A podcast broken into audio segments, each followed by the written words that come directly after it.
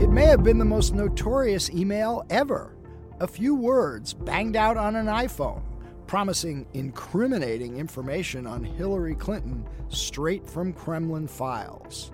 The email, written to Donald Trump Jr., led to the notorious meeting at Trump Tower, in which top Trump campaign officials met with a delegation of Russians, a pivotal event in the unfolding of the Russia scandal.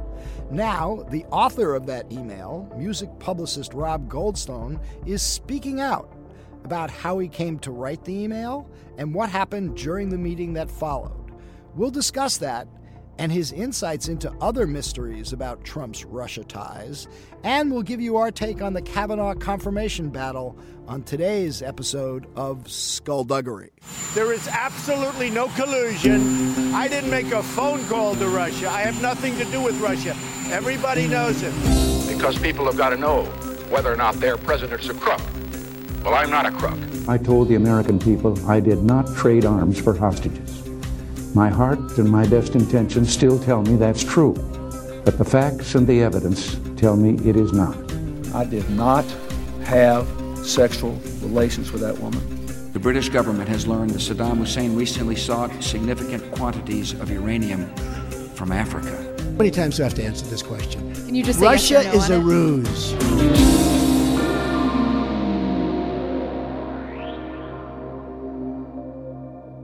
I'm Michael Isikoff, Chief Investigative Correspondent for Yahoo News. And I'm Dan Klaidman, Editor in Chief of Yahoo News. You know, uh, Klaidman, I've been uh, waiting to talk to Rob Goldstone for quite some time. He's such a uh, mysterious but key figure in the whole Russia scandal. Uh, but before we get to him, we got to deal with this uh, with the uh, Kavanaugh confirmation fight.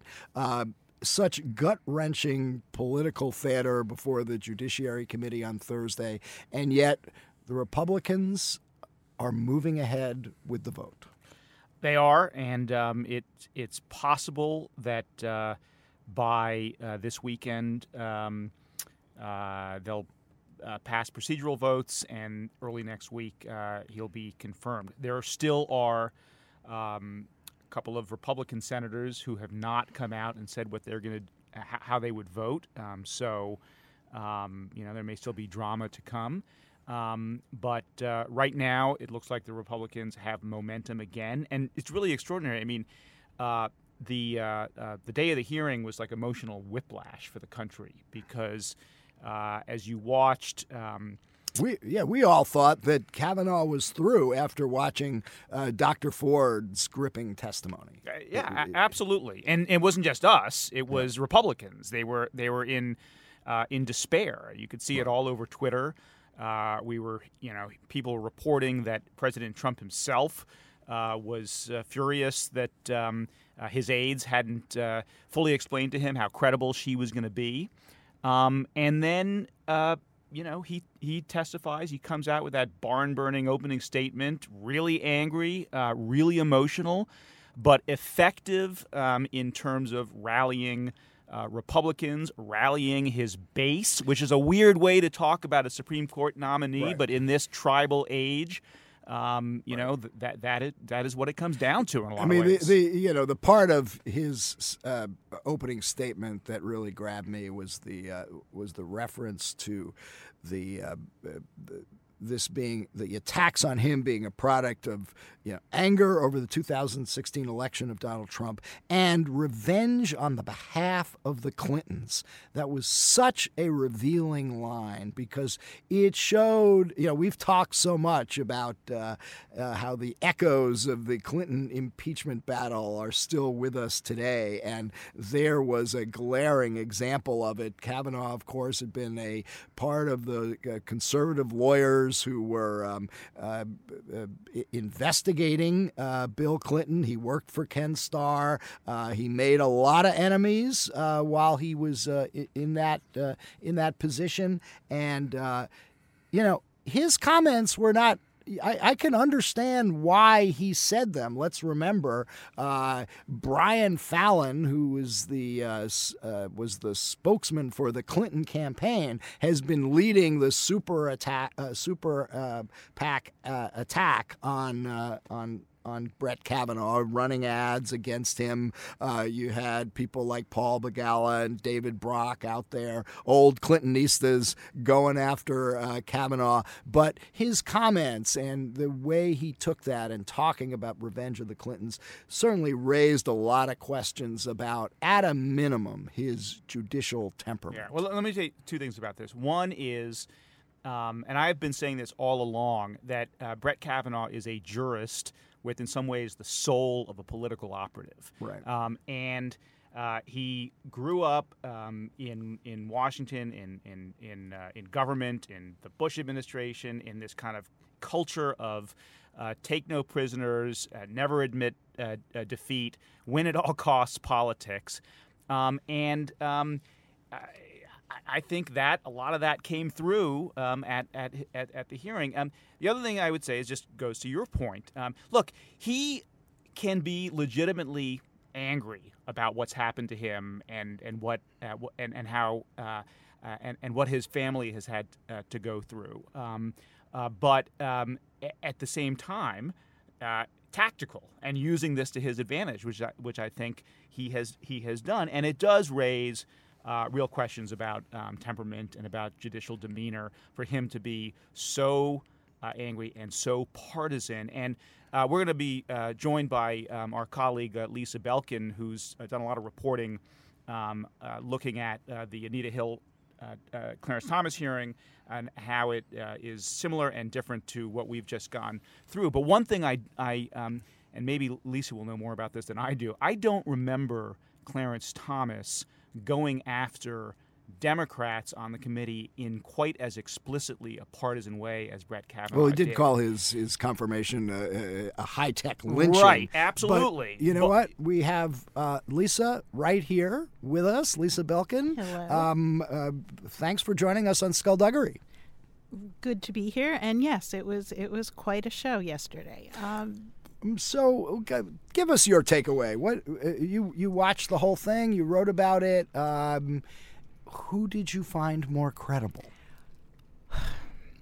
There were a number of different audiences. So you called it political theater. It was. It was political theater, and there were many, many audiences. And the one that I spent the most time interacting with and watching was not the one who was looking at this in terms of politics, which which you guys just analyzed incredibly well, but the ones who were looking at it through the lens of either women who still feel wronged by what happened with Clarence Thomas and Anita Hill, who still see that as evidence of government not listening to them and not hearing them back then.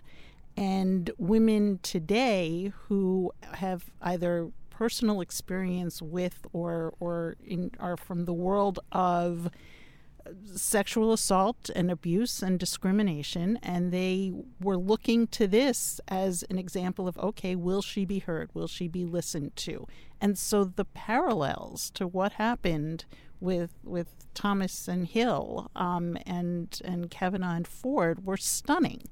Um, for a while it looked like this was completely different and yeah. In what sense? Well, at halftime, if you want to call it that, we all thought he was done. I thought he was done. You thought he was done. Um, she was powerful. She was compelling. She was, in many ways, every woman who has ever taken on a powerful man. And she, she was appealing, yep. which she had to be which is the right. double standard. Totally if she had the come double out standard. in the way that that mm-hmm. uh, Brett Kavanaugh had, right. she would have been finished. No, she moment. if she had come out and been strident, if she had raised her voice, if she had you know discussed herself as aggrieved, um, then yeah, she would have been done.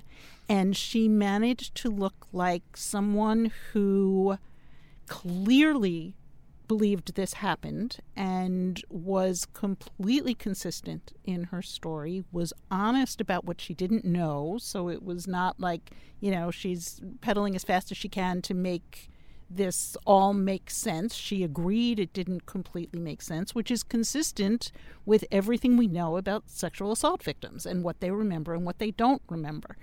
Um, the looks on the faces of, of both Republican and Democratic senators told volumes about uh, the, the, Democrats were far more openly emotional. The Republicans were they they didn't want to go near this. They didn't want this to happen. They knew in advance they weren't going to want this to happen. They they made sure they didn't have to repeat the optics of 91 and actually interview her. But even so, it looked like they were, you know, hiding as far as they possibly could behind the the um, female assistant that they hired to yeah, ask what'd the you, questions. What'd you make of her questioning? Um, she was in a tough position, and the well, we'll we'll get to what I think is the most interesting moment in in her question in a second because at the start, it looked as though she was in just as bad a position as any man would have been trying to to interview Ford. That you know, with the five minute time limit, and she she couldn't get a line of questioning going, and she was getting no traction because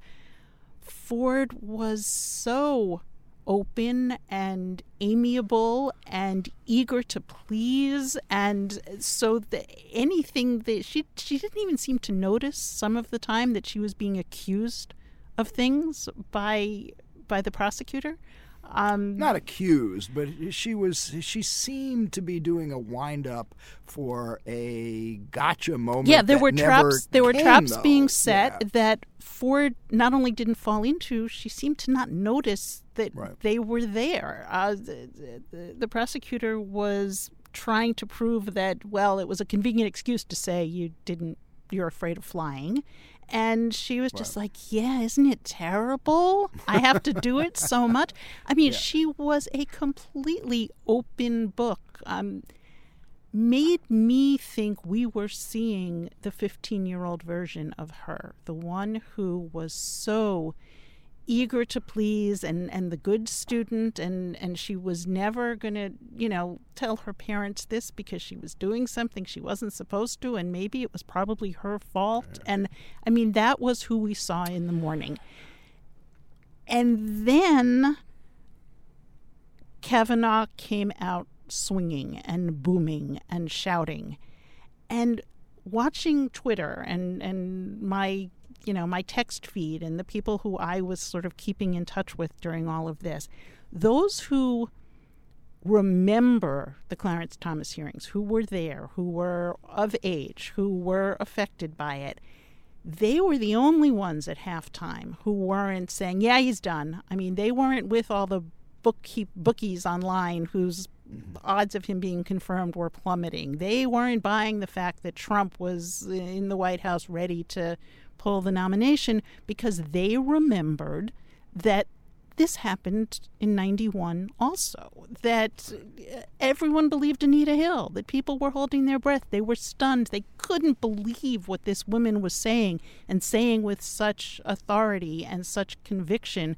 And then he came out swinging. Yeah, and I, I, and I, th- I predicted that he was going to come out swinging um, because I didn't think he had any other options. He had done that, I thought, somewhat disastrous Fox News interview, Right. where he was robotic and uh, kind Kept of just too repeating the same- key, kept you know repeating the same I just want a fair points. process. I just want a fair process, and the whole thing about you know believing in the dignity of women, which he repeated over and over again like a talking point that he'd memorized. And so he couldn't afford to do that again. I thought he was going to have to come out with a really strong emotional uh, argument, and really was an outburst. Uh, what I didn't think was that it would be as effective as Mm-hmm. it turned out to be, and I think it was because you know this is this is political theater. This is this is um, uh, it is post or pre-factual because we don't have enough facts to really uh, assess who is telling the truth for sure.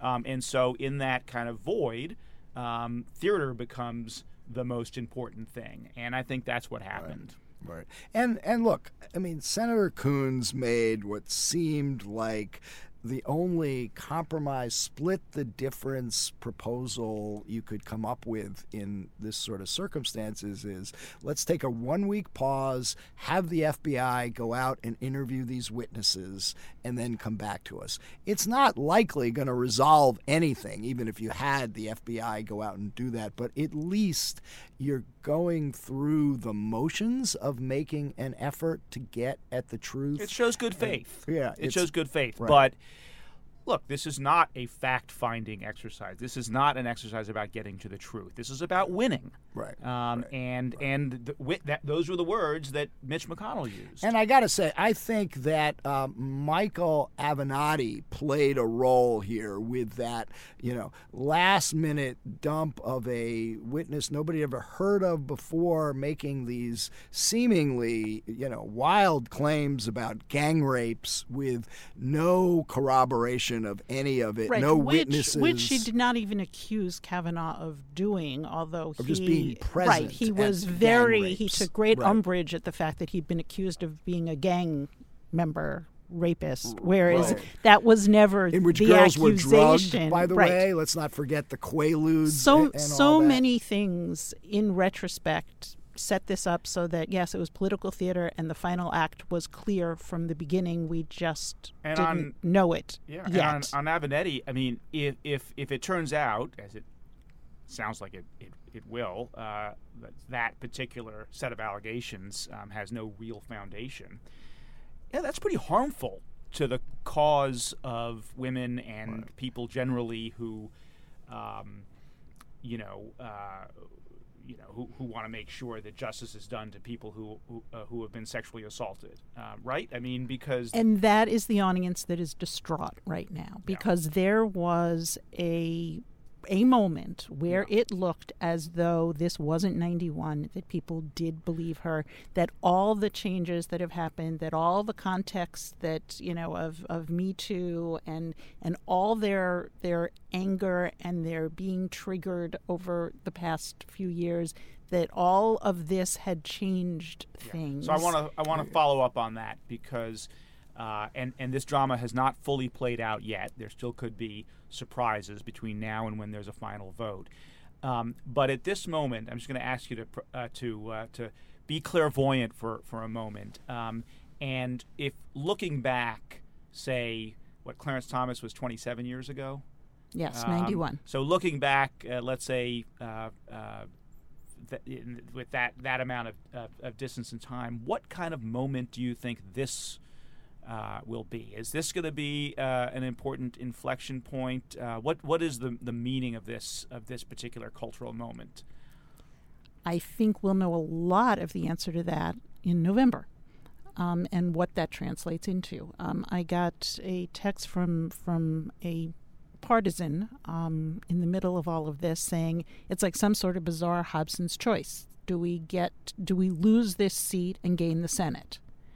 And there's the feeling that this anger may well translate into far more of a victory than there would have been in November. Can I play uh, devil's advocate for a moment here? Um, uh, you know, uh, Danny mentioned this is not a criminal trial, so it raises the questions: what are the proper standards? But Lisa, you're a you know veteran journalist, worked for the New York Times for many years.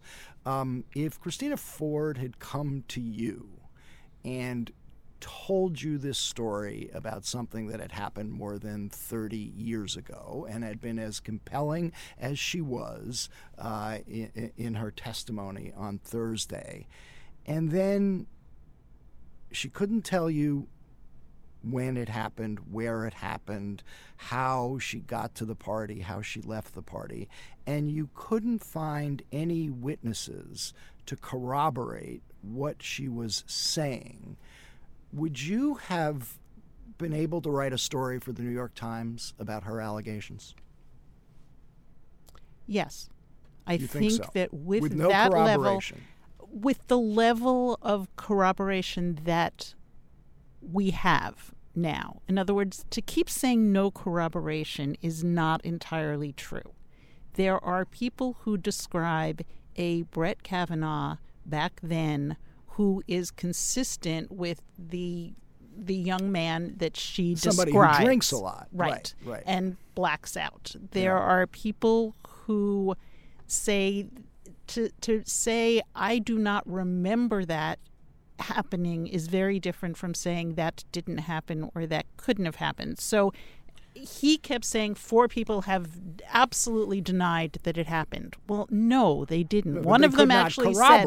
Yes, one of them actually said, you know, I believe her. One of these four who he's using as as in his own defense. Right. Um, I think that on the level of a supreme, when someone is going for the Supreme Court, No, but I, I didn't ask you that. I asked you if you could have written a story about it. Let me get Clive. Mm. no, I'm, I'm Well, wait, saying, wait a. I'm Let me- saying let me- because- that's why I would have written the story is because he was a Supreme Court nominee. If All right, someone Clive, came you're to Belkin's editor. Would you have would you have published a story based on the evidence that we have uh, uh, on uh, Dr. Ford's account? I think I'd say, Lisa, let's get the FBI to investigate. no, no, seriously. Well, let- I've let me always say thought we things. should have subpoena power. Two, two Yeah. things. One is, uh, look, if you're in, in the, the, the, the journalism metaphor, Yeah. um, y- you know, you just take more time. Yeah. Right. I mean, what's what's what's the All right. rush? So you take another week, another two weeks, um, and um, uh, and and you you gather enough reporting and so you that find you can. find those people who were there on July 1st, where she Right. mentions Right. four Well, people, but and some of them those four But- people, Yeah. right? But actually, as the New York Times has pointed out, the proper metaphor may be, and this was the Democrats' position. It, you know, you're, uh, it's not writing a story about Brett Kavanaugh. It's would you hire, or, or about Blasey uh, Ford's uh, allegations? Is would you hire Brett Kavanaugh? So uh, that's to me an easier question to answer. If someone raised uh, the, the, the these kinds of allegations against Kavanaugh, who you were interviewing for a job, um, and um, you know the person who brought these allegations to you was credible, and some of it was corroborated, but it would give you serious pause. Well, it's also the standard to which we held Trump's accusers. There have been numerous stories about people who accuse Trump of doing things that he denies he did, and the only evidence in the story, the New York Times stories included, hmm. are this is what she said. So yes, absolutely. Okay. Well, I would have run it. unfortunately, for the purpose of this exercise, we don't have more time because we have to get to Rob Goldstone. So, Lisa, thanks for joining us on Skullduggery. Thank you. Let's see what comes next. Come back again, Lisa. We'll be back with more skullduggery. Okay, and now we are joined by Rob Goldstone, uh, the author of what uh, may be uh, the world's most famous email of all time, and also the author of a new book, Pop Stars, Pageants, and Presidents How an Email Trumped My Life. Trumped is all in caps. Rob, welcome to Skullduggery. Pleasure. Nice to be here. Um, so I've got one question to start off uh, with you, uh, which is that you and I met actually back in March of 2017 when I was beginning my research for Russian roulette, uh, and um, you were. Amazingly forthcoming. Uh, we had drinks. You told me all about uh, Donald Trump and his relationship with the Agalarovs, his trip to Moscow in uh, uh, in November 2013 um, all of which was included in the book, but you didn't tell me about the Trump Tower meeting. And you know why? Uh, well, that is my first question for you. I know. I I- you know I could just imagine people's will gasp when I say this because I'd forgotten all about it. oh, come on. No, no. I I honest. And when this story broke, I was overseas. After it died down a little, I thought, I bet Mike Isikoff's there thinking, you didn't tell me about this meeting. I am telling you, it never. You know, I was so angry at that meeting, and I was so angry at being put in that position, and embarrassed more than angry About the Trump Tower about the meeting, Trump not Tower, not our your meeting. meeting. No, that Yeah, was amazing. okay, right. Was that just when I'd said to Emin afterwards, who was my client, you know, I never want to talk about this meeting again. I must have somehow blocked it from my mind because when we met, it never even entered my sight. Because as you know, we just chatted about all kinds of things. Right. It wasn't there. It, it, it to me, it was a, an embarrassment about adoption. I, I knew nothing of Magnitsky at the time. I didn't understand the relevance. Now I should literally be a paid spokesman to explain to everyone what the Magnitsky Act is. All I do is hear about Magnitsky day and night. Okay, let's Rob. Let's back up for a second. So for for the listeners out there who don't know the origin of the famous Trump Tower meeting. you you tap out this email. Just uh, tell us what happened. I get a call um, from my client, Emin Agalarov, who I not only did public relations for, but I also had managed for about three years. And he called me, and, and he's the he's the son of, of Aras Agalarov, who's who's a fairly you know, middle range oligarch. He really isn't what he's portrayed, which is one of the top oligarchs in Russia. At the time when Donald Trump described him as the richest man in Russia has come to see me, he was the 54th richest man in Russia. So are you suggesting that Donald Trump was uh, exaggerating a bit? Oh, it could have been one of the rare occasions. Yes, I'm sure. But even Aras seemed, when it was translated to him, seemed so embarrassed by this because he's tens of billions of dollars away from being the richest man in Russia.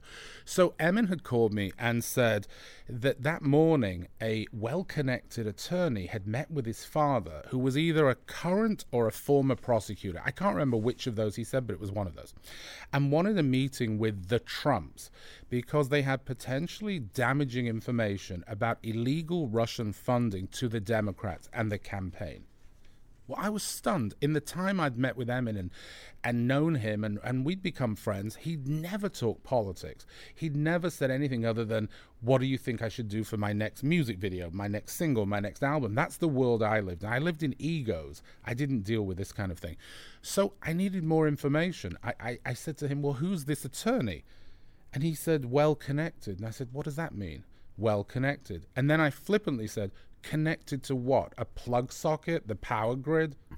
And there was a silence. But to me, it was you can push people so far and you know if you're going to get an answer and if you're not. And this was one of those occasions. And then I said, Well, what is this information? And he stopped it in its tracks and just said, it doesn't matter. All I need you to do is just get a meeting. You don't have to go to the meeting. You don't have to report on it. You don't have to attend it. And I said to him, You know, this is a really bad idea. Nothing good could come from this.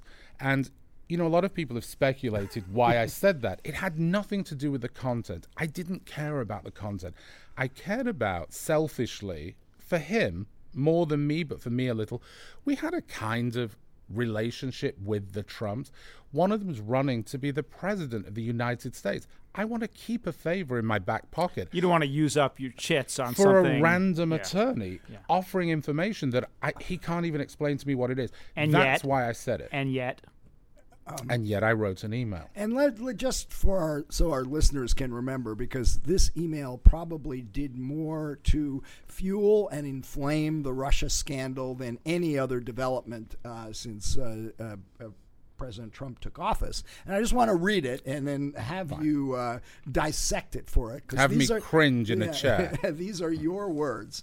Uh, uh, sent on June on June third, two thousand sixteen, smack in the middle of the campaign. Good morning, and this is to Donald Trump Jr. Emin just called and asked me to contact you with something very interesting. The Crown Prosecutor of Russia met with his father, Aras, this morning, and in their meeting offered to provide the Trump campaign with some official documents and information that would incriminate Hillary and her dealings with Russia and would be very useful to your father. This is obviously very high level and sensitive inf- information, but is part of Russia and its government's support for Mr. Trump, helped along by Aras and Emin. And can you just read the final line of that because I'm going to refer to that. Uh, which the part I just read, uh, helped by along by Aras and Emin. But then after that, I believe the most important line in that email was to show my skepticism or or my inability to know exactly what I was talking about. I go, what do you think the best way to handle this? And is it best if you speak directly with Emin about this? Right. Right. I'll I'll happily talk about all of that email, but to me that was the most important thing for me because I believe and I've always believed my email didn't get the meeting. My email got a call. And so I wanted to put that in there as a publicist for many years. I would never suggest that somebody I'm pitching would speak with my client directly. Otherwise, what's the use of me? I've just done myself out of a job. In this case, it was the number one thing for me just have a conversation about it and i wash my hands of it okay but but let me just a couple of phrases in there that leapt out to everybody mm-hmm. at the mm-hmm. time official documents that would incriminate hillary um, very high level and sensitive part of Russia and its government support for Mr. Trump. So let me, ex- if I can explain how that was, what that email was supposed to do, and why I chose those words. I'm surprised that you actually didn't start out with Crown Prosecutor because the media Well, lost its collective mind over this. We'll- and, we'll come back to that, yes. but Right. but that to me can be explained away. If for anybody listening who's English, they will understand. All prosecutors are Crown prosecutors. I grew up there when I studied journalism there. I studied a bit of law. It's a Crown prosecutor. I've always called prosecutors, even in this country, Crown prosecutors. They're akin to a federal prosecutor. I was talking about that attorney, whoever it was, because Emin had said either a, for, a, a current or a former prosecutor. And, would- and as you helpfully pointed out in the book, that uh, Russia hasn't had a crown For since uh, 101 Tsar years. Nicholas II was overthrown in 1917. Exactly. And I never, well, anyway, so to answer your question, because Emin had said that this attorney was connected and was a current or former prosecutor, in my mind, when you say connected, this is Russia and they're offering potentially dam that's the government. Whether it's local, state, Kremlin, there's a government involvement there. She's not connected, you know, to the local Rotary Club or the Lions Club. She's connected, in my mind, to the government if somebody who's connected to the government has this kind of information, well, I believe, rightly or wrongly, it is sensitive and it is high level, but it's just my assumption. Well, so you, by your own admission, you were engaging in, I think your word was puffery Yeah. in writing this, but it was informed puffery. I, I would say this wasn't. Many people said to me, "Oh, so you made up this email?" I said, "No, I didn't make it up. I made what Emin said better. I used what I believed he was saying and puffed it." Which So- is what a good PR man does. Well, which is what I've, they asked me in Senate Judiciary, which is public record. Have you, on other occasions in your role as a publicist, ever puffed up an email? And I said, yes, on all occasions. and they also smiled. But it's true. Otherwise, why be a publicist? I, you know, I could be many things, but that is what I do. I have to get people's attention because if I'd actually sent an email that said, Hey, Don Emin just called me. I have no idea what he's talking about, but apparently some random lawyer met with his father and has some information, but he didn't want to tell me, but maybe he'll talk to you. Well, no one would answer that email. I wouldn't answer that email. Okay, well, let's go back to the point you were making before, uh, which is that this meeting ultimately didn't, if I understood you correctly, did not take place on the basis of your email, but the phone call. I believe that. and that and that phone call was between Don Jr. and Emin. And there's been a lot of talk of that because originally um, attorneys who represent the Agalarovs and, and Natalia and all kind of people said there was no call. It never took place, that it's just pure fantasy. Then that was rolled back. Then Don Jr. testified and said he believed there were three short calls of some description but couldn't remember what was said. And then recently, Emin did an interview with Vice on HBO in which he said, We did speak. And he said what they talked about, which seemed extremely vague to me because it was very much along the lines of, Hey, there's somebody and it could be useful to you and maybe it would and maybe it isn't and maybe the information's good and if you can do a meeting that's great but if you can't that's also great and apparently at the end of it according to Emin Don Jr. said that's great if you're asking me to do that I'll do that for you Had had Emin ever told you he had talked uh, to Don Jr.? no So you didn't know whether that uh, uh, your invitation or suggestion that the two of them talk ever came to fruition or not.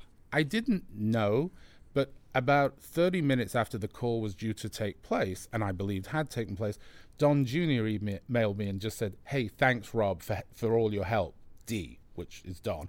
And Emin, a short while later, said, Now you can set up the meeting for Thursday, June 9th, which I took to mean, Well, now you can because I've just spoken about it. Then, to emphasize that call, Don went, And by the way, Paul Manafort, the campaign chairman, will be joining the meeting, as will my brother in law, Jared Kushner. My immediate reaction was, okay, that must have been an interesting call, because up until then, all I'd ever asked for was for some random attorney to meet with Don Jr. But come on, didn't it occur to you? You've you've put some pretty heavy information in your puffery email here, talking about the Russian government's interest in supporting the Trump campaign. Um, it's not at all surprising that this would get communicated to the campaign manager, Mr. Manafort, and uh, Jared Kushner, right? Not at all. Yes, not. I don't think it's. It's. Uh, you know, people have, uh, say to me a, a lot. Shouldn't you have known? Shouldn't you have stopped the meeting? You, Rob Goldstone, shouldn't you have called the FBI? And I go, well, wait. Paul Manafort was there. He must have been informed about this. And he's a far more savvy political operative than me, who's some music publicist from England. Well, not that savvy. He's currently in jail, facing long prison terms. But, so, uh, well, let, me- let me ask you this, uh, because um, I mean, you were saying before that um, it didn't even occur to you uh, to bring this meeting up Right. with Isikoff when you guys met. But when you the when you emailed Don uh, Trump Jr. about the meeting and what the Russians uh, would be able to offer, the Russian government would be able to offer, he writes back and says. Uh, if it's what you say it is, I love it, especially uh, later in the summer. What what was your reaction to that, or did you have no reaction? No, I did have a reaction. I read it and still believe there's an element to this. If it's what you say it is, I love it. Especially later in the summer. And then I believe he says, and either I think you're right, or why don't I just speak with Emin about it? So I was like, two for two.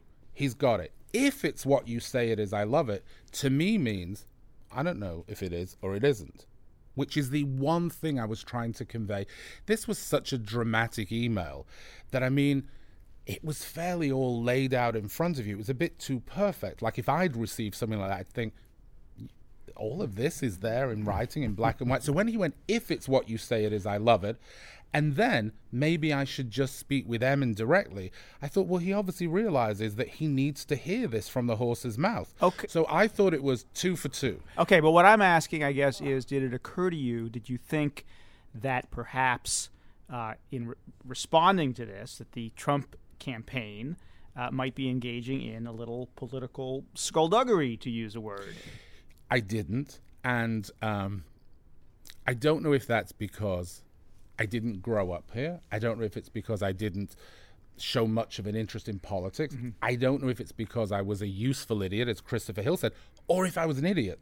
I mean, I will take that if necessary, but the point is, it never occurred to me. What occurred to me was, I can wash my hands of this entire thing. He's going, if it's what you say it is, I love it. Great. He's not sure. Should I speak to Emin? You're right. Thank you. And once they had that call, I never cared about it again. Okay, couple of uh, a couple of quick questions here. First of all, as you know, uh, congressional investigators have discovered that shortly after um, Don Jr. has his phone call with. Ar- uh, Emin Agalarov, there's a phone call with a blocked number, and a lot of people have speculated that that was his father, um, Donald Trump. Um, do you think it was likely, from everything you know, that this would have been communicated to Donald Trump? So obviously, I don't know who that call was to, but would it have been communicated to Donald Trump? Um, this goes hand in hand to me with the question Did Donald Trump know the meeting was taking Sure. place? Exactly. And the only way I really feel comfortable or able to answer that is if my father was running for the president of the United States and I was taking a meeting with a bunch of Russians with whether it's opposition research or dirt or whatever you want to call it in a conference room that's your conference room a floor or two below where you're sitting in your building that bears your name with your conference with your campaign chairman and your son-in-law who's my brother-in-law human nature would tell me that I would tell my father. That's that that's the only way I can say I don't know how somebody wouldn't but I don't know that he did. All right, let's let's go to the meeting itself because you give a quite detailed account of what took place um, uh, during this session. Uh, as you pointed out, originally you didn't even think you were going to be in the meeting. Yeah, you were just going to escort this delegation of Rus- Russians, led by Natalia Veselnitskaya, the lawyer in question, the so-called crown prosecutor, um, who did have ties to the FSB, but uh, was not a uh, official uh, prosecutor. Um, uh, you meet her just that day for the first time. First time. in the lobby of Trump Tower. and not only do I meet her but I'd maybe I am an idiot I'd forgotten the same way as I forgot to tell you about this meeting Yeah.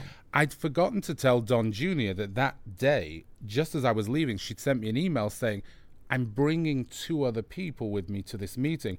And I simply wrote, bring whoever you want, just make sure they have security so we're not held up. Mm-hmm. All I cared about was getting these people in without any problem. So when she arrived, and Ike Kaveladze was there, who represented the Agalarovs, who I knew really well because I'd worked with him on other projects for them. And I see these other two people. I'm like, who are all these people? Why are there four people? I'd forgotten that she'd said this. So when Ike said to me, You've met Don before. Can you introduce us and do the handoff? What I was also thinking was, I've not told Don Jr. that there's actually now four people coming to this instead of one person and a translator. It's a great opportunity to say, Hello, there's two additional people that I should have told you about. That's how I happened to get upstairs. And then Don said to me, why don't you stay so you can just escort these people out at the end? It's going to be a short meeting anyway. And again, as a publicist and as just there was no reason why I wouldn't, I stayed. But I have to tell you before you ask the next question, the best thing I ever did was stay. If I hadn't stayed and all of what's been said would have been said about this meeting, well, I would never have known. But I was in that meeting. And what took place in the meeting? We sat down. I ended up sitting next to Jared Kushner, um, Don sat next to Paul Manafort, and then the attorney had her people around her. She had a translator, Ike, and this other gentleman she'd brought with her. And um, Don invited her to present whatever it was she had to say. And she stood up, and I don't really remember because I didn't pay a huge amount of attention to any of this. Whether she spoke entirely in Russian and it was all translated, or whether there was a little bit read that may have been in English. But she started this kind of quite monotonous presentation, kind of droning, droning monotonous presentation about how wasn't it awful how people like Bill Browder and the Ziff brothers donate money to the Democrats. And uh, when she said this, I kind of looked over at Don Jr. and I looked back and I thought the the kind of naughty part of me wanted to say, didn't your father used to donate money to the Democrats also? this doesn't sound terribly interesting. And she it was about them that she was going on that they hadn't paid taxes. It was money that should have been paid in Russia in taxes and it was being to the Democrats. At which point Jared Kushner suddenly said, I have no idea what you're talking about. Could you possibly focus and try again? And to my horror, whether it's a translation issue or whether it is what it is. She started this monotonous presentation from the exact same point and rambled on again for what seemed like an eternity, but was probably just a few minutes. Don Jr. looked like he was getting up, I thought, to stop the meeting. So I texted Ike and said, you have to stop this. It's obviously irritating our host, is what So I this said. is during the During. meeting. You're texting uh, to Ike, Ike the- and he nodded as if in agreement. But suddenly she said, What I really want to talk about is the issue of the Magnitsky Act and the effect it's having on the adoption of Russian children by Americans. And so, for me, who knew nothing, I'd never heard of Magnitsky, I'd never heard of the act. I was like, wait, wait, wait, we're now having a meeting about adoption. And I texted Ike again and said, why are we having a meeting about adoption? And he again looked at me like, this is weird. And she spoke for a couple of minutes, at which point Don Jr. stood up and said, I've no idea why you would address this to us because my father is a private citizen. I would suggest you addressed it to the Obama administration. At which point I stood up and said, Thank you all very much, and literally herded them out like farm animals. And I hung back to apologize to Don and said, I've no idea. And he, sa- he actually said to me, I have no idea what that meeting was about. Don Jr. said, Said that to you. me. Didn't di- hasn't Natalia Veselnitskaya in some of her interviews suggested that um, Don Jr. did say something along the lines of maybe we can do something about this once we get in office. She has suggested that. As someone who was there, and I don't recall every word of what was said, my recollection is as they were leaving, she said maybe it's something you can look at in the future. And he didn't answer. And I know he didn't answer because I was stood with him. They were already heading towards the door. I don't recall anybody offering anything, doing anything. Um, in the same way as people have said, maybe Jared said himself, that he left in the middle of this. I don't recall that happening either. But I really was paying like sort of half attention because it wasn't my meeting to control. But what it was was my kind of reputation on some level. And there was a selfish part of this. As you said earlier, like I wanted to keep a favor or two in my back pocket. The very thing I'd warned Emin about, that this could be a horrible idea, it could be embarrassing, had now transpired. So I apologized to Don Jr. And he just said to me, Do you know how many meetings I actually do? He goes, I just have no idea what this was about. And I apologized. And we walked out. Manafort was just slightly in front of us. And to make, I suppose, myself look better a bit, I said, Oh, by the way, a friend of mine works for VK, which is the Russian version of Facebook, and is trying to set up a page for Mr. Trump, candidate Trump. Is Dan Scavino the right person to contact? Manafort said yes. Don nodded, and I said thanks very much. That would later become another story. Right. Well, Dan Scavino was the social media manager for the Trump mm-hmm. campaign. How did you know that? Because I had emailed Rona Graff, who was Donald Trump's assistant, when my friend at VK had first suggested this idea, and she had said maybe Dan Scavino is the right person. So I was trying to A, confirm that, but I was doing it in a way that I thought made me look good, like we've just had an embarrassing meeting. Oh, well, look, here's another idea I can give you. But it was about the name. Was that the correct person? All right. So, uh, Rob, you're bottom line uh, is that this meeting, um, although it's gotten a ton of attention, um, and um, and uh, um, you've written a book uh, that's largely about it, um, at the end of the day, is not really that important. Um, I think the meeting. I've, I've always believed the meeting was a bait and switch, but over the last year, I've come to learn how important the switch was. Because before that, friends that I would say this to would be like, well, why would they do that? This is what I think. I don't know it's true. There are people far smarter than me trying to work this out. She was a lobbyist, a very well known lobbyist for the Magnitsky Act. Let's, we should explain. We Act. need to explain what the Magnitsky Act is, which was passed by Congress uh, uh, to place sanctions on Russian human rights abusers. It's named after Mag- Sergei Magnitsky. Sergei Magnitsky, who was the accountant lawyer for Bill Browder, who was being prosecuted by the Russian government uh, after they had seized his the assets of his hedge fund. And so she was lobbying against to have those for the repeal of the Magnitsky Act. Yes. For the repeal of the Magnitsky Act. And the Russians, to punish the Americans by default, had imposed a ban on the adoption of Russian children by Americans, which I have also learned is a very big deal for people who want, according to the people who talk to me, blonde, blue eyed children. This is like the place they went. I mean, it sounds very matter of fact, but the more and more people I've talked to said that's a very big point. So, I believe that she always wanted the meeting to lobby for the removal of Magnitsky.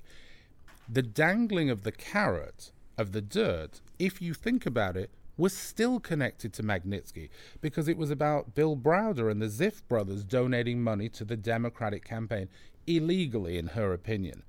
So I understand it maybe when she says it was always about Magnitsky, but there was still the dangling of the carrot. It was never specified that it was about these people. Why would she do that? Well, when I heard Vladimir Putin stand next to Donald Trump in Helsinki at a press conference and talk about the Magnitsky Act and name Bill Browder, I was like, wait a minute, that's the person that she talked about. So this is obviously hugely important to the Russian government, hugely important to Vladimir Putin. So maybe that was enough to have Aras Agalarov go, yeah, we'll help you with a meeting. But Emin's not stupid. He knows if he'd said to me she'd like a meeting about the Magnitsky Act, well, Donald Jr. presumably would have said, even if I wasn't smart enough to work it out, why would she talk to us about it? Yeah. You dangle that carrot and don't define it, you got a meeting. Right, right. So let's backtrack a little bit uh, in uh, because you really are a sort of uh, eyewitness to. Um, Trump's uh, relationship with the Agalarovs, obviously, and his trip to Moscow uh, in 2013, which has gotten so much attention. Mm-hmm. You were there, but I want to start the story with Las Vegas right? Okay, because that's when Trump first meets the Agalarovs, and uh, it's at the Miss USA pageant, and they're going to form their deal to bring the um, Miss Universe pageant to Moscow. Um, tell us what happened in Las Vegas and that very interesting dinner that you describe in the book. And and just to set the scene, um, I had gone with Emin to meet with the Miss Universe organization, initially with a view to trying to get a co star for a music video. While we were there, Emin had the bright idea of saying, Well, where is the next Miss Universe? They hadn't chosen a location. I think it was going to be in Vegas. And he said, Well, why not have it in Moscow? The head of Miss Universe said, I've seen a few venues, and she named one of them, which was Crocus City Hall. And he nudged me, and I said, Well, he owns it, so you probably wouldn't have too big a deal to make it happen there. And Emin did what I've seen him do on many times. He goes, Done, you'll have your contest there. Now, it wasn't as simple as that. There was a lot of minutiae to work out, but he basically said, Have it in Moscow. So that's how the idea for it came. Then, when it became obvious it was going to happen there, we all met in Las Vegas during Miss USA of 2013. And um, it was the first meeting for the Agalarovs with Donald Trump. And um, they met in a hotel lobby. It was the Trump Hotel. And as they walked in, I saw them walk in. Donald Trump was at the other side of the lobby. He bellowed across the lobby, Look, the richest man in Russia and his family have come to see me. And then bellowed it again as if it wasn't enough. And as I said earlier, that was funny because they were nowhere near that. seemed to embarrass Aras a little bit. Um, that evening, we were due to have a private dinner. Emin was organizing, and um, I got a phone call about half an hour before the dinner in my room, and it was Keith Schiller, who was, uh, I was told, uh, Donald Trump's personal head of security. And he said to me, Mr. Trump would like to come to dinner. I went, Great. And he goes, So that's okay. I was like, Fine. And then I called Emin and said, Mr. Trump's coming to dinner. He thought it was a joke. It wasn't a joke. In walks Mr. Trump with Michael Cohen mm-hmm. and with Keith Schiller. And I'd, I'd never met Michael Cohen, but he happened to be seated next to me and Emin was seated to my other side. I mean, I love this. You're seated at the Trump Tower meeting. You're seated next to Manafort and Kushner at, here in Las Vegas. You're Have you seen the Michael movie Ken- Zelig? Zelig, Yes, Zelig. I was just course. about to Yes. say. You're, So you're for- everywhere. For a very Goldstein. small Yeah. time, I did call myself Robert Zelig because anytime anything came up, I was like, "Why am I there? Like, why, why?" Um, so I'm sat at this dinner, and um, it was a kind of get to know you moment. They had Miss Universe there, they had the head of Miss Universe there, and um, in the middle of the dinner, Trump loudly, because everything he did, I'd never met him other than on a red carpet, but he seemed to do loudly and to make a point. He said to Emin, Emin, I have an idea. I, I'll reduce the fee of the contest by a million dollars if you tell me if you've ever slept with any of the contestants. With a smile on his face. And Emin, I knew he could fire back because I'd known him quite a while at that point, goes, That's very interesting, Mr. Trump. I'll increase the fee by $5 million if you tell me if you've ever slept with any contestants. Mm-hmm.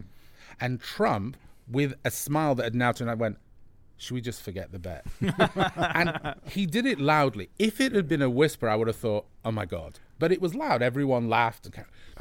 But I thought, this is like a good relationship. They seem to like each other. I thought after that night that, that Emin was like the naughty son that maybe Trump wished he'd had. I've said, I've said way after that that I think Trump's kids are, I mean, Ivanka seems to be extremely polished, and, and Don seems to be whatever he is, and Eric is whatever he is. But they're not. Emin's like the naughty son. It was like he, he would make him laugh. He would say outrageous things, and, and so would I. And I think that sort of appealed to him on some level. After that, we were going to a nightclub. We were going yes, to the and, act. and I do want to discuss this uh, Exactly. in- so, in, in great some- detail. Somebody at the table said, "I've made a reservation, a VIP with at a club called the Act." Now, at the time, I hadn't heard of the Act, but I had heard of its sister club, the Box, which is in London and New York, and it's this super sexy kind of burlesque meets Cirque du Soleil with all kinds of weird and wonderful things. I'd been told. Uh, I have since visited the Box, so I can say that is true. Yeah. But the Act um, they said was a much tamer version of that because of um, Nevada's laws or whatever it was. not not that much tamer, uh, as as we subsequently discovered. Right. Yes. But I, I sort of whispered to him and said, um, now he's coming. I think I said to him, you must have made a good impression because now he's coming to the club with us. And that was fine. Um, we go, but the idea that suddenly we'd be going to a packed Vegas nightclub with Donald Trump had never entered into the equation of all of this. And that's just what we did. And, and so he was there. I think it was close to his birthday, was quite near there. And there were people. It was his birthday, was his birthday either, yeah. either, the day before right, or the day something after, like that. Yeah. So I think some of the people, not the contestants. I think some people have said uh, the contestants. The contestants were there, but I think a few of the former former uh, winners or former contestants that were there may have come. Maybe Miss USA was there. I, I have no idea. It, it, was so long ago, and it was so packed. Well, Olivia Culpo was. there, Olivia right? was there for yeah, sure. right, Miss right, Universe, yeah. yeah, and Paula Sugar, and I think some of the people along with it. But what was the thing that struck me the most was Emin's desire to get rid of Donald Trump because he wanted to have fun. And get, so he would say to me every so often, like, can we not leave or can he not leave? And I said, look, I'm English. It's royal protocol. He's your royal protocol. You can't leave till your guest leaves. So you're stuck. And it was funny because it was like the running joke. Now, like, when will he leave? okay, let me explain why um, I found this significant. Uh, because the act was a pretty raunchy uh, nightclub. In fact, it was under investigation at that very moment by the Nevada Anti Gaming Commission because of its uh, risque acts in potential violation of Nevada anti obscenity laws. And among the regular series of acts that um, uh, the, the, act put on was one called Hot for Teacher, in which uh, dancers posing as college co-eds would urinate, simulate urinating on their professor. Um, and there were a couple of Gee, where have I heard that before? urination uh, uh, performances at the act. As you can best recall it, um, was such a performance put on the night you were there with Donald Trump? So it is so difficult because I'd love to be able to say to you, sure, there were these people and they were peeing on the show. I don't know is the answer. I, because at the box, I think they do do that, and I've been to the box in New York and LA and and, and New York and, and London, so it's hard to say whether it was there or London or New York. But I don't know if they did that night when we were there. Okay, so here's my question because you mentioned when we spoke a few weeks Yeah. ago that you had seen this performance, the urination performance, um, in London, you believe, and now you're also saying possibly in New York as well. Possibly. Okay, yeah. with Emin. You were with Emin in London when Yes. you saw Yes. the urinating Yes. performance. Um, did you and Emin talk about that? No. I mean, I'm sure we may have made a comment in the club when it happened, but no, not really. Okay, because I mean, I guess the question that was always in my mind about this is some gar- could some garbled version of this performance somehow have been the origin of the famous uh, scene in the Steele dossier that says um, Trump had prostitutes uh, peeing on the bed in uh, the Ritz Carlton in Moscow? Well, the interesting thing is, and, and again, I'm sure there's people far above my pay grade sitting in Washington currently trying to work out some of this, but um, your um, hypothesis on this actually makes more sense to me than what's alleged in the Steele dossier. That it happened at the Ritz Carlton that night. And, and there's a couple of reasons for that. One is there was a lot made about the provenance of Trump wanting to stay in that particular suite in the Ritz Carlton Hotel. Well, I know for a fact I booked that hotel and I was arguing with Emin about which hotel he would even stay in up until 48 hours before he was going into the Intercontinental Hotel in Moscow. So that part of it was always a bit weird. But, but more than that, I never heard about it. And if you've ever worked with a large scale live event, there's lots of people, and, and over, a, I think I was in Moscow maybe for three or four weeks with them in the run up to it. You become friends. I was friends with people in the hotel, I'd stayed in the Ritz Carlton. I knew people that no one ever mentioned it before, obviously during, and after, even when the story broke. And that's when people suddenly write, email, text, and go, Yes, I always knew about that. Yes, I heard about it. No one ever mentioned that to me. Right. And I just thought, well, first of all, the only period that we didn't have Trump in kind of in our care was when he was supposedly sleeping. he would have got back to the hotel somewhere between 1.30 and 2 in the morning and then at 7 a.m i had him come down to do a music video. So there's four or five hours let's say. In a 36 hour period well surely he has to sleep. He was approaching 70 years old. He didn't come down at 7 a.m and look like he didn't sleep. Now i do understand that it may not take an, an enormous amount of time for people to pee on each other in your presence however he's a known germaphobe although they, there's no allegation they peed on him, if you're a germaphobe, wouldn't you need somebody to come in and change the beds, do something? Where are those people? Like, can't somebody find CCTV or cards or key cards or chambermaids? That's all I say. Okay, and so, I never heard. So, so, back to my hypothesis that either Trump saw it that night in right. Las Vegas or you and Emin saw it later in right. London and talked about it. Right. And somehow this made its way uh, to Into the folklore. people who told Yeah. uh, Christopher Steele. Yours makes, I, I would like to say it this way yours makes as much sense, if not more, to me. Than what is alleged in the Steele dossier. Is this something that Emin would have been into? people peeing on each other. Yeah. Well, I mean, again, I, you know, I'm not usually in Emin's bedroom during the night, but you know, I, I mean, I don't know is the answer. I'd hate to say no and then him, you know, hear this and, and, and say to somebody, oh, actually, I've, uh, I, you know, I have a PhD in it. I mean, I don't know, but the the point is. I just believe, again, I go back to human nature that somebody somewhere people sell stories. People sell stories about me. So why wouldn't you sell stories about this taking So, place? so you testified before the Mueller grand jury, Mhm. correct? Um, Mueller and the grand jury. Mueller and the grand jury. Did this subject co- come up at all? It definitely came up during the congressional um, uh, uh, hearings or whatever you want to call them. These uh, questions Behind closed doors, Behind closed doors, yeah. with staffers on two occasions and with congressmen on the on the other one. It came up. Um, I think partly because there's a like a what I call in English a tee hee hee moment of like tell us about the. It didn't seem to have a huge amount of credence to some extent. I, I don't think it came up at the grand jury, but it may have come up as a passing comment of because they wanted me to walk them through the timeline of Trump in Moscow. And I believe they did ask me the question of, you know, it's been alleged or it's alluded to, but I can't remember. I, I do remember it specifically from those congressional ones. Right. But, but, uh, But I, I was didn't gonna say- see it as, as something they were focused on by any means. Uh, two quick things. One, one is um, I believe uh, that you've said that uh, the Mueller that Mueller and his prosecutors actually were not all that interested in the Trump Tower meeting. They were more interested in the relationship between uh, the, uh, Trump, the Trumps, Don Jr., and the Agalarovs. Is that correct? my takeaway from from meeting with them was that they were interested in all aspects. They wanted me to run through the email, they wanted me to run through the meeting, what was said, and, and all of that. But then it seemed like it was the bigger picture. What was Trump's relationships with the Agalarov? What were their relationships like with the Kremlin, with Putin?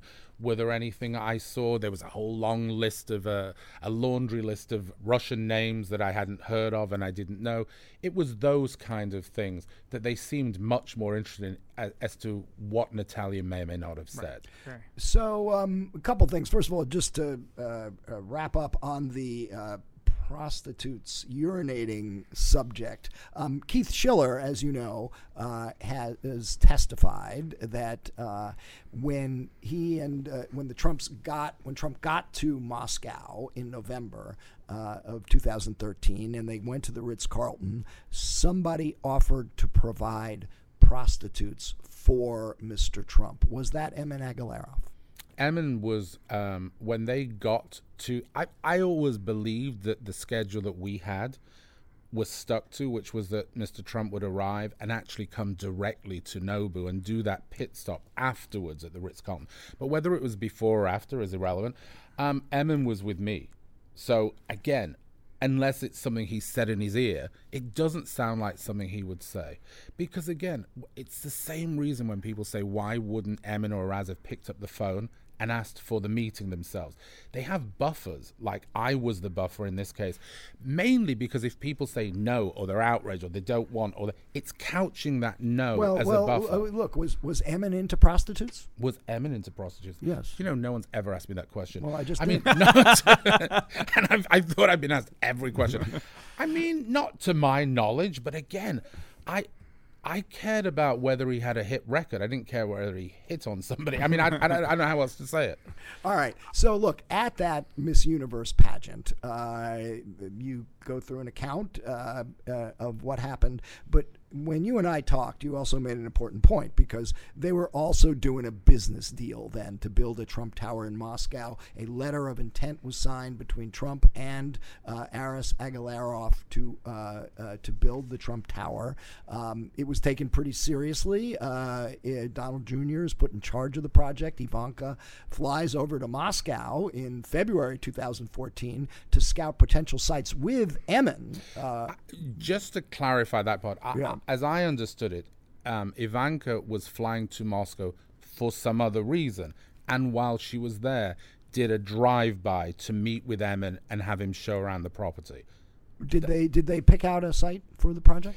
I don't know if a site was ever picked out, but it, you know, this came about when Emin was driving Mr. Trump on a golf court ra- course around Crocus City and said, "We're building our first residential development here, maybe a Trump Tower." It was Donald Trump who that day during Miss Universe just said, "Trump Tower's next." I mean, literally, it was an hour or two after Emin had said this on a golf course that Trump, in Trumpian style, said, We'll build a Trump Tower. Trump Tower's next. So it had been a bit like the way the contest had happened. A whim, a thing of which could easily have happened. and the It was a Agalarovs licensing- jumped on it. Yes, it was a licensing deal. First of all, it was a licensing deal, so all you have to do is license the name. And secondly, Trump was hugely popular in Russia, so yes, it wouldn't be a bad thing at all. I, I wasn't surprised when I heard them say that. So I, I, I want to end this conversation um, with a question that I think is relevant to this period um, in in Moscow. So you have a curious dedication uh, in your book. It's dedicated to His Majesty King Wilhelm, Wilhelm Alexander. So tell us who that is and why did you dedicate your book to him and not say your mum? So, and you're assuming that King Willem Alexander is not my father. right? He's not. Um, so, there was always this kind of like elephant in the room, which was would Donald Trump meet Vladimir Putin while he was in Moscow? It had first come up during a lunch I had with Paula Shugart, who was the head of Miss Universe. She's gone, Oh God, you know he's going to want to meet Putin. What do we do? And Emin said it's very simple. We have to go through protocol. It needs to go through my father to someone in the government. To right. So Trump had written a letter at the bottom, Trumpian style, had scrawled in a black marker lots of beautiful women, as if for some reason second, that this- would seal the deal. This is in the note that Trump writes to Putin. Mm-hmm. Did you see the note? I've seen a copy of the note. It wasn't given to me, but I saw a scan of it. Yes. Okay, well, the context were lots of beautiful women. Oh, so he was inviting him to come to the contest. oh, got it. And he decided to highlight something that only he could have obviously worked out that there were lots of beautiful women there. But he scrawled it in black felt pen. So um, the idea was, would Vladimir Putin attend this? And Emin had said to me early on, there's no way he will attend it. Does Obama go to a beauty contest? It, it just isn't done. But let's see what could happen. Then it got to would they meet somehow? And it came down to the wire. And a few hours before the contest, Emin said, My father's supposed to receive a call from Dmitry Peskov, who is the all important sort of mouthpiece for the Kremlin for Vladimir Putin. Please make sure that uh, Mr. Trump is there. So I bring him in. We're standing in a very small conference room, and Aras Agalarov takes this call from Peskov on behalf of Putin, and Emin translates, and they say that despite all the the great will or the good wishes of the president, they can't meet. And the reason they can't meet isn't political; it's that the King of Holland, who has an existing meeting, is delayed in traffic, so he can't meet Trump. And my first thought was, so my chance to go to the Kremlin with Donald Trump and Vladimir Putin, take some amazing selfie, do something, has now all been screwed up because the King of Holland can't get there on time. That in itself I thought was amusing, but when I told this story to staffers from the Senate Intelligence Committee, one of them, when I was leaving, said to me, Can I just have a word with you? He goes, You should send the King of Holland the biggest bunch of flowers that you can find. because if you'd been the person who had secretly taken Donald Trump to meet Vladimir Putin in the Kremlin, in Moscow, can you imagine how much more awful your life would be right now?